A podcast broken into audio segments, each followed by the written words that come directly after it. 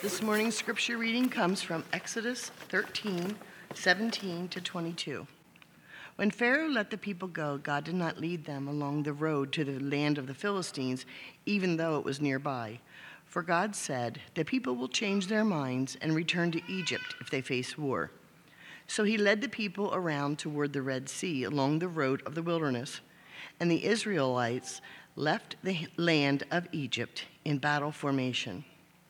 Moses took the bones of Joseph with him because Joseph had made the Israelites swear a solemn oath, saying, God will certainly come to your aid. Then you must take my bones with you from this place. They set out from Succoth and camped at Etham on the edge of the wilderness. The Lord went ahead of them in a pillar of cloud to lead them on their way during the day, and a pillar of fire to give them light at night, so that they could travel day or night the pillar of cloud by day and the pillar of fire by night never left its place in front of the people. Now, this fall, if you've been with us, you know we're studying from the book of Exodus. And if you've been with us in prior weeks, you know that we have covered some of the major events that are well known in this particular narrative the birth of Moses, the burning bush, the, the ten plagues culminating in the Passover. These stories are providing details to what many identify as the first major movement in the book of Exodus.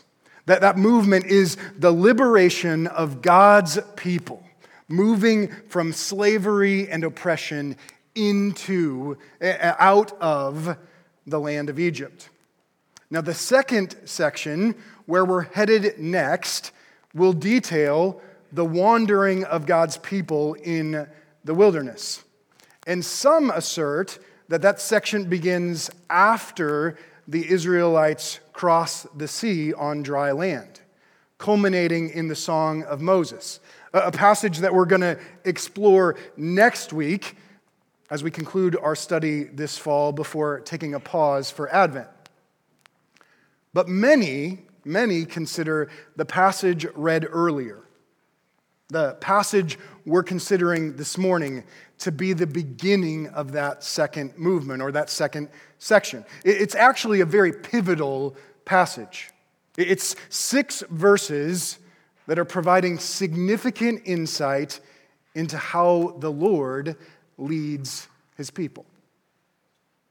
The, the season of wandering in the, the wilderness what we're going to be considering more of in the spring, not to steal the thunder of future sermons, it will be characterized by God's people being tested. Here's Exodus chapter 15, verse 25, as Moses cries out as the Israelites are in the midst of this wandering. So he cried out to the Lord, and the Lord showed him a tree. When he threw it into the water, the water became drinkable. The Lord made a statute, a statute and ordinance for them at Marah, and he tested them there. That theme of testing, it will play out repeatedly as the Israelites wander in the wilderness. Now, that word tested, it's not referring to an examination to assess knowledge. The process of purifying a metal through heat and fire, that's called testing. T- testing is a process of refining and maturing and, and purifying. How does the Lord lead his people into such testing? How does he prepare them? What marks his leadership? The, the six short verses we're focusing on this morning will provide insight into how God leads his people as they head into the wilderness, where they will be tested. So, the title of the sermon this morning is Test Preparation. Now, the text isn't describing so much what God's people do to prepare, but how God's people experience God preparing and leading them into a time of testing, into the wilderness, into trial and challenge. So, as we consider how God leads his people, one of the things that's going to become clear God's leadership is not always the type of leadership we want. It might be unexpected. different than what we would like. We may have to be more patient. We may not understand the path. So, our big idea as we think about how God leads his people is as God leads, he gives what is needed, but not always what is wanted. So, if you have a Bible or a Bible app, go ahead and open it up to the passage read earlier, Exodus chapter 13, verses 17 through 22. I know we've been covering large sections of Scripture. We're focusing on a very small passage this morning, so you'll be able to follow along easily in the passage. As we explore this big idea, we're going to encounter three themes of how the Lord leads his people. Those th- three themes are going to be path, so the type of path God takes his people on promise, how God roots his people in his promises, and presence, how God is present with his people. So let's start by gaining some insight into path. What can we learn from the text about the path God takes his people on as he leads, as he prepares them for testing? Here's verses 17 and 18 in chapter 13. When Pharaoh let the people go, God did not lead them along the road to the land of the Philistines, even though it was nearby. For God said, The people will change their minds and return to Egypt if they face war. So he led the people around toward the Red Sea along the road of the wilderness. And the Israelites left the land of Egypt in battle formation.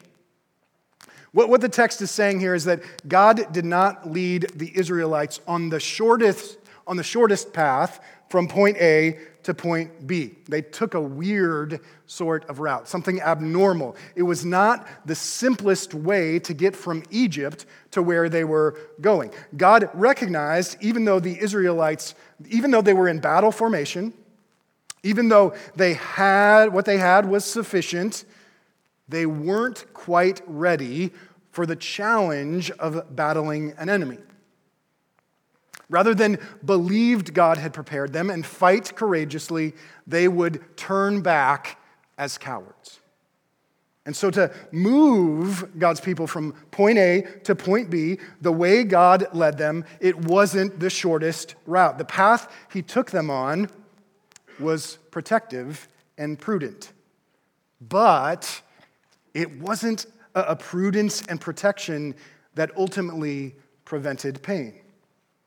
It's one that led to maturity and growth and refining. Because even though the path God led them on prevented defeat by the Philistines, something we're going to explore next week, the longer path that he leads them on brings them to where they will be cornered, where they'll be hemmed in by the Egyptians to face utter defeat at the edge of the sea. The, the situation God is leading them into, it is actually more perilous.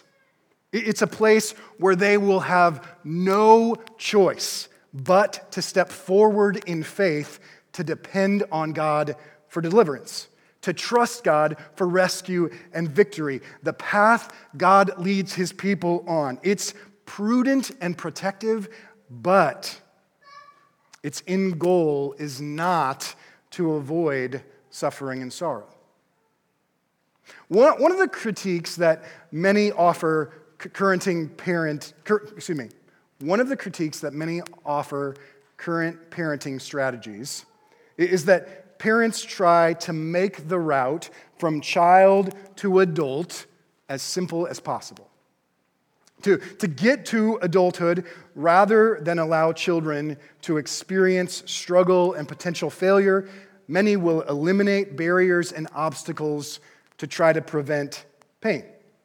Some of you may be familiar with a term called bulldozer parenting. Bulldozer parents knock down every obstacle to help their children succeed. A parent's desire is for a child to avoid suffering and sorrow, but in so doing, a child avoids testing and refining and a process of maturity. God does not lead his people like a bulldozer parent. He, he, leads, he leads them and moves them towards growth and maturity. That type of path is not the path many of us want. There is this teaching that is seeped into to much of Christianity. If God loves his children, he will make things as simple as possible for them. That's what we want. We want God to be like a bulldozer parent, to eliminate obstacles and barriers. But that's not the picture given to us of how God leads his people in Scripture. As God leads, he gives what is needed, but not always what is wanted. Romans chapter 5, verses 3 and 4 says this of God's people. And not only that, but we also boast in our afflictions because we know that affliction produces endurance. Endurance produces proven character, and proven character produces hope. This is centuries after the Exodus. The, the Apostle Paul is writing and he's saying, rather than bulldoze obstacles to move people from point A to point B, the Lord uses a path that includes affliction to refine. That's the path he leads us on to produce hope and trust in God's character and God's power. God does not lead like a bulldozer parent. God allows his sons and daughters to experience affliction. God engages a more complex path than we might think would be easiest. Perhaps that involves a phone call, giving us news that we don't want to hear. Perhaps it involves a loved one pulling away and withdrawing. Perhaps that involves us not experiencing a job or a role that we were hoping to step into. The path that God leads us on, He leads us in a direction that is sometimes difficult and challenging. When we buy into the teaching, God should lead like a bulldozer parent. When we experience trial and challenge, our faith tends to be undermined, sometimes destroyed. Our trust in God's power and character, it is wounded and deteriorates. But such teaching that the path for growth is the simplest path from point A to point B, it is not biblical. And so God's people rejoice. As the book of James says, when we face trials of many kinds, because you know that the testing of your faith produces endurance. And let endurance have its full effect so that you may be mature and complete, lacking nothing. So, as the Lord leads, as the Lord prepares his people, as he matures them, the test preparation he offers is what we need, but not always what we want. The path is far more complex, it is challenging. Rather than reject such a path, may we receive that path with joy. Now let's move from the theme of path to the theme of promise. Here's verse 19. Moses took the bones of Joseph with him because Joseph had made the Israelites swear a solemn oath, saying, God will certainly come to your aid.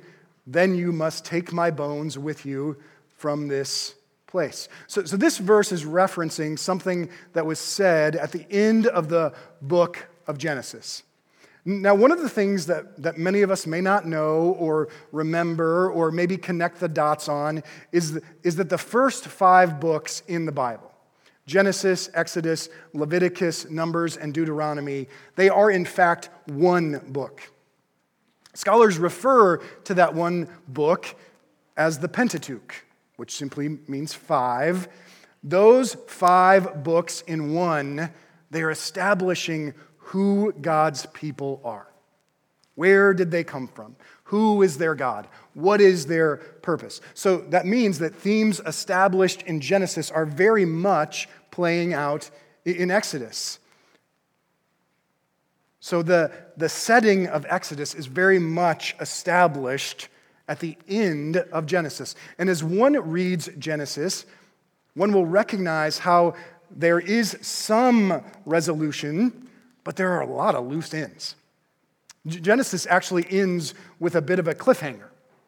Because much of what is established in Genesis, God's promise to have a seed born of woman to defeat Satan, God's promises to have a people living in the land of Canaan, not in Egypt, God's promises to set apart a people that would be a blessing to the nations, the resolution of those themes is very much in question. That, that lack of resolution is highlighted with a focus on a man named Joseph as he lays on his deathbed at the end of Genesis, looking into the future. Joseph said to his brothers, I am about to die, but God will certainly come to your aid and bring you up from this land to the land he swore to give to Abraham, Isaac, and Jacob. So J- Joseph made the sons of Israel take an oath. When God comes to your aid, you are to carry my bones up from here. When Genesis ends, Joseph is looking into the future. God's promises to give them the land of Canaan. He's looking at those promises and he is trusting that God will fulfill his word. From the time Joseph says this in the Pentateuch to this verse here, chapter 13, verse 19 in the book of Exodus, there is a tension. Will Joseph's bones, will they really leave the land of Egypt? How is that going to happen? In the beginning chapters of Exodus, they only build that tension. God's people become oppressed. The firstborn males who must survive for the promises of Genesis to be fulfilled, their very lives are threatened by Pharaoh. Some 400 years after Joseph died, Moses carrying his bones out of Egypt demonstrate how God can be trusted to fulfill his promises. That's how he leads. Here's Pentateuch scholar John H. Sailhamer describing the, the importance of scripture passages like this to the people of God. So, the people for whom Moses wrote the Pentateuch needed to know, needed to more fully know what was about to happen to them. They needed to know who they were and the great purpose God had for them in this covenant.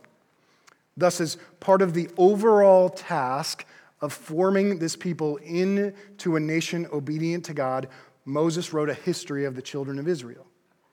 In this history, he explained to Israel who they were and why they had come to Egypt. Moreover, he showed them that they were not an ordinary people. They were descendants of a promised seed, heirs to the great covenant promises that God had made to their forefathers. Moses wanted Israel to know that what was happening to them was not simply a liberation from a particular bad period of enslavement. Rather, God was beginning to work in their lives, and they, they were now becoming a major part of his program to redeem the world to himself. Sailhamer is saying a, a verse like this, recognizing how God leads through faithfulness to his promises, it is establishing identity. Uh, understanding your identity very much forms how you view yourself and how you view what's happening to you. Were the Israelites, as they were wandering in the desert, was that their ultimate identity? Wanderers, not knowing where they were going? Or were they God's people? Was that their ultimate identity? A people rooted in the promises and power of God.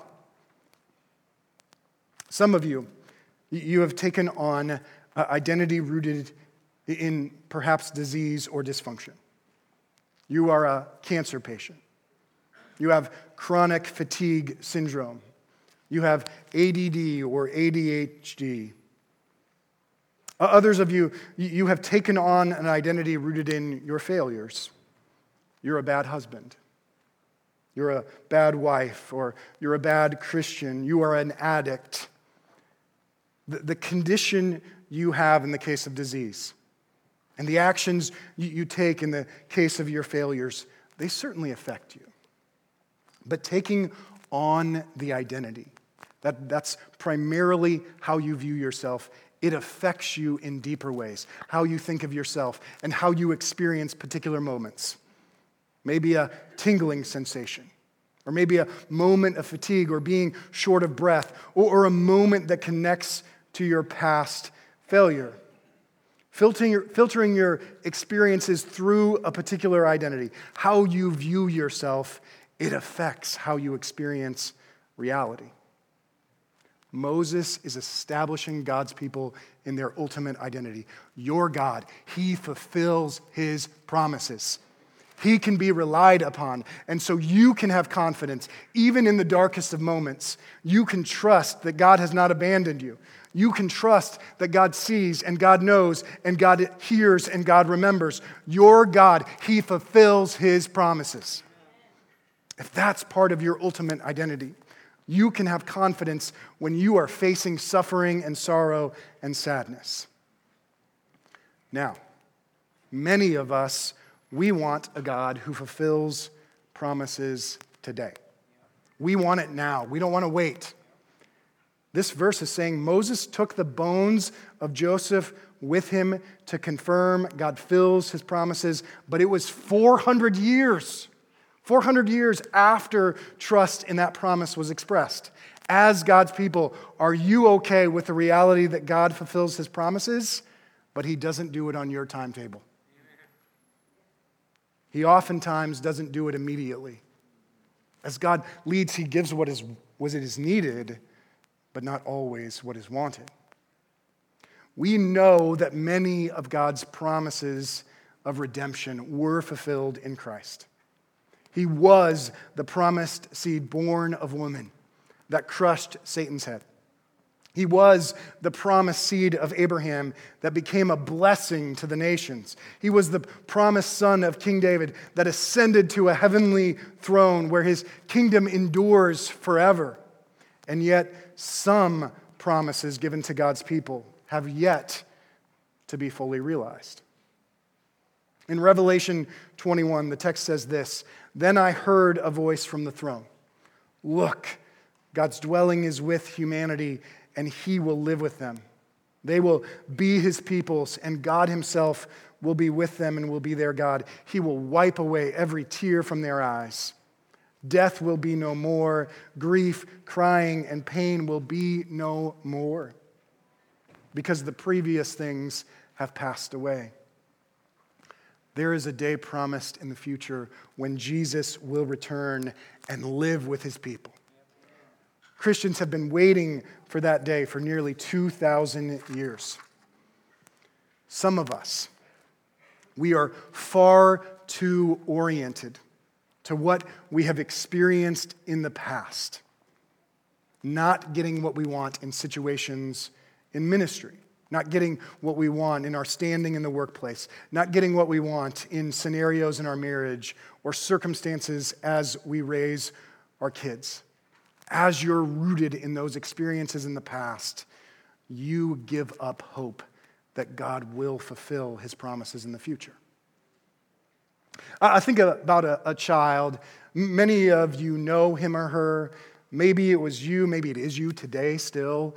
They're, they're traveling in the car and they say, Mom, Dad, when are we going to get there? The, the parent responds, We got about an hour left. 10 minutes later, Mom, Dad, when are we going to get there? Well, I mean, 10 minutes ago we said an hour, so we have 50 minutes. Another 10 minutes goes by. Mom, Dad, when are we going to get there? Maybe, maybe this child is impatient. Maybe. But I'm not so sure. That, that child could be grumbling and complaining, which children I'm not affirming. But on the other hand, that child might be experiencing a persistent excitement an ongoing anticipation of a promise you have made as a parent that that promise will be fulfilled. The child is anticipating the end of a trip that will have a joyous conclusion. The child trusts mom or dad to fulfill what they have said will happen. I wonder if we truly believe God fulfills his promises, if we wouldn't embrace more of the disposition of that child. There will be an end to this journey, an exciting destination, anticipation, longing, expectation. As we wait for God to fulfill his promises, do we trust he will? Or do we complain and grumble? Do we become dejected where we no longer trust in the words of Scripture? Moses is inviting God's people to trust God's word and God's promises, to continue to anticipate, to continue to expect. As God leads, He will fulfill His promises. He will do what He has said He will do. So, as the Lord leads, the path isn't straightforward, and the promises of God can be trusted even if they are not immediately fulfilled. Now, let's turn to the theme of presence. Here's verses 20 through 22. They set out from Succoth and camped at Etham on the edge of the wilderness. The Lord went ahead of them in a pillar of cloud to lead them on their way during the day, and a pillar of fire to give them light at night, so that they could travel day or night. The pillar of cloud by day and the pillar of fire by night never left its place in front of the people. So, so, what's taking place here is the Israelites are experiencing a manifestation of the Lord's presence. Similar to what Moses experienced with the, the burning bush. This is not a sign, it's not a sign of the Lord's presence, it is an actual manifestation of the presence of the Lord. Some view this manifestation as a pre incarnate Christ. Jesus coming down to earth, pointing to a future day, he will come down to earth more fully. However, the, the, the presence is interpreted, the people of God, where God had withdrawn his presence after sin in the Garden of Eden, now he's come down to be present with his people. Some of us, as we think about leading, leading as a parent or leading in an organization or leading in the community, you know you don't want to lead through micromanagement. You don't want to be like a bulldozer parent. But, but you think the alternative to that is to be hands off, to remove your presence. What's revealed in this section of Scripture the Lord does not lead like a bulldozer parent, but He is not hands off. He is present. Day and night, He is present. And His presence for God's people, it provides calm in chaos. His presence helps God's people remember what matters most. His presence brings direction and guidance. And of course, sometimes His presence leads His people to experience courage and conviction in the midst of challenge. For many of us, more than a God who is present, we want a God who will tell us exactly what to do and when to do it. I imagine many of you like YouTube videos that, that, that go along the, this type of trajectory. I've gotten into making some fun holiday drinks. I love YouTube videos. They tell me exactly what to do, when to do it, and what to expect going forward. There's no surprises. Well, at least in a good YouTube video. As God leads his people on a path towards fulfilling his promises, that's not how he leads them. He doesn't give them a step by step guide of exactly how to get where they're headed. Instead, he gives them his promises and his presence. As God leads, he gives them what is needed, but not always what is wanted. Now, in the Old Testament, God's presence was equated with a particular place or location. As God's people travel in the desert, it is associated with a pillar of cloud by day and the pillar of fire by night. When God's people are established in the promised land, God's presence dwells in his temple. To experience God's special presence, his particular presence. God's people would travel there. Moving forward to the Gospels. When Jesus dwelled on earth, the people living at the time, they experienced what, what Scripture says God with us. The living God was present at a particular location and place and time. But when Jesus died, that all changed. The, the gospel writers record that in the temple, the, the place where God's presence dwelled, the curtain that separated the presence of God from the people of God. When Jesus died, it was torn in two because of the path Christ traveled, one of suffering and sorrow. Because of the promises he fulfilled, you experience God's presence in a very real way. God's presence is no longer limited to a particular place, for God's presence now dwells in his people. Don't you yourselves know that you are God's temple and that the Spirit of God lives in you? Paul says in 1 Corinthians chapter 3. God's people living today at this particular moment in redemptive history, you do not have to go to a particular place to experience God's presence. When we gather with God's people, when we gather to worship in community, we, certainly experience God's presence differently, but we do not have to travel to a temple. We do not need to, to go to a building to, to experience what the ancient Israelites experienced. The presence, that presence in the pillar of cloud by day and the pillar of fire by night. If you have trusted in Christ, that presence dwells in you. We do not need to seek out some radical retreat type experience to encounter God's presence. He dwells within his people. When we allow his presence to lead, we experience much of what the ancient Israelites experienced calm in the midst of chaos, conviction to trust as we encounter difficult circumstances, courage to step forward in faith. This is what his presence does. Earlier, I said that sometimes we are far too oriented to what we have experienced in the past. It has far too much power over us. And if you spend time talking with me, you'll know this is coming from a guy who would say that many of us need to explore more of our story. Well, what happened to us in the past to better understand why we do the things we do today. But there comes a point in focusing on our past that we are not oriented to God's promises He has given in the past. And we are not oriented to the power of God's presence in the present.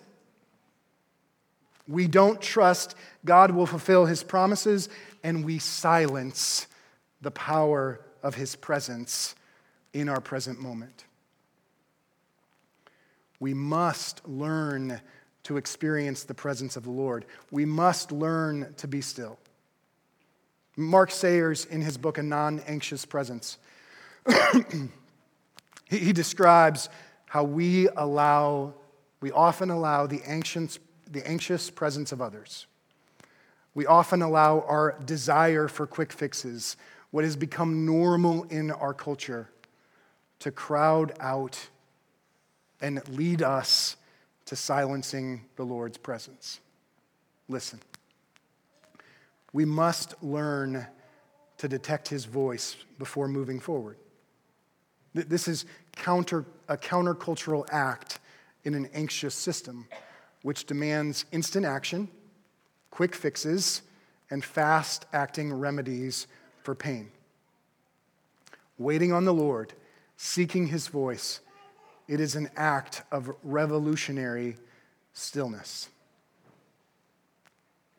The Lord leads his people, not through how to videos or quick fixes, but through his presence. So, these six verses, after God liberates the Israelites from oppression, the end of that first section, they provide insight for how the Lord leads his people. As we conclude, I have a couple questions for you. first as you consider the way you lead others. Maybe uh, how you lead as a parent, maybe how you lead as someone who is married, maybe as a leader in First City Kids or uh, in a gospel community, or maybe how you lead in the workplace, or maybe it's, it's as simple as how you advocate for something that you're concerned about or burdened for. That's a form of leadership. How do others experience your leadership? Do, do they experience something that resembles the leadership of the Lord, or, or do they experience something else? Now, I know we are not the Lord, but, but we are image bearers. We, we are people made in his image. We are ambassadors for Christ. And, and so our leadership put, should point to the way he leads. Does the way you lead reflect more of a bulldozer parent? Does your leadership reflect someone who is prone to withdraw or isolate or is hands off? Are you willing to say hard things? Are you a, a person of your word pointing to holiness or simply comfort and pleasure? Did your presence bring calm in the midst of chaos? As, as you lead, as others relate to you, do people experience a representation of how the Lord leads or something else? And perhaps this gets into my, my second question as we conclude. Do you follow the leadership of the Lord? Or are you prone to resist such leadership. So last week, I had the pleasure of hanging out with our First City youth. As we gathered in the back before we headed out, Steph Jackson was our leader. I brought up the end of the line to make sure all the students made it from the auditorium to the classroom. I mean, we don't want any kids getting lost or distracted along the way to their destination. When we left the auditorium, rather than go directly to the classroom. Steph led us on a journey in the cafeteria. We went from one table to the next table, back to another table, back to another table. We were not going in a straight line from point A to point B. I began to question what was happening. I think I was in the back of the line with uh, like Sophia Mock and Emma Wayman, and they probably heard me grumbling. Where are we going? Do we always weave between the cafeteria tables rather than go directly to, to, to, the classroom? What is Steph doing? Well, I probably didn't say that out loud. That's what I was thinking. Rather than receiving Steph's leadership, I mean, she was present. She, she was going on a particular path. She had said we were going to, to the classroom. I was critiquing and criticizing and questioning. Do you follow the leadership of the Lord? Are you more prone to criticize and critique and question? Are you willing to receive what you sometimes do not want? Are you willing to travel a challenging path? one that is not rooted in our performance, but is difficult. The way of Christ that, that requires death of self and living out principles of self denial? Or do you go your own way? Do you choose your own path? Do you silence God's presence? I know we all fail at following the Lord faithfully. Jesus was the only one who, who did such a thing without fault. But that does not mean that we become hands off in how we follow. We don't become disengaged. We confess how we criticize and how we question and how we critique. The path we embrace it includes wisdom and requires courage and faith and rejects cowardice. It's a path sinners are welcome, but it's also a path where sin is rejected. When we follow the, the leadership of the Lord, we seek to push in, to learn wisdom and truth from God's word. We want to know what He has promised and instructed about how we are to live because God fulfills His promises. We, we want to experience the presence of the Spirit.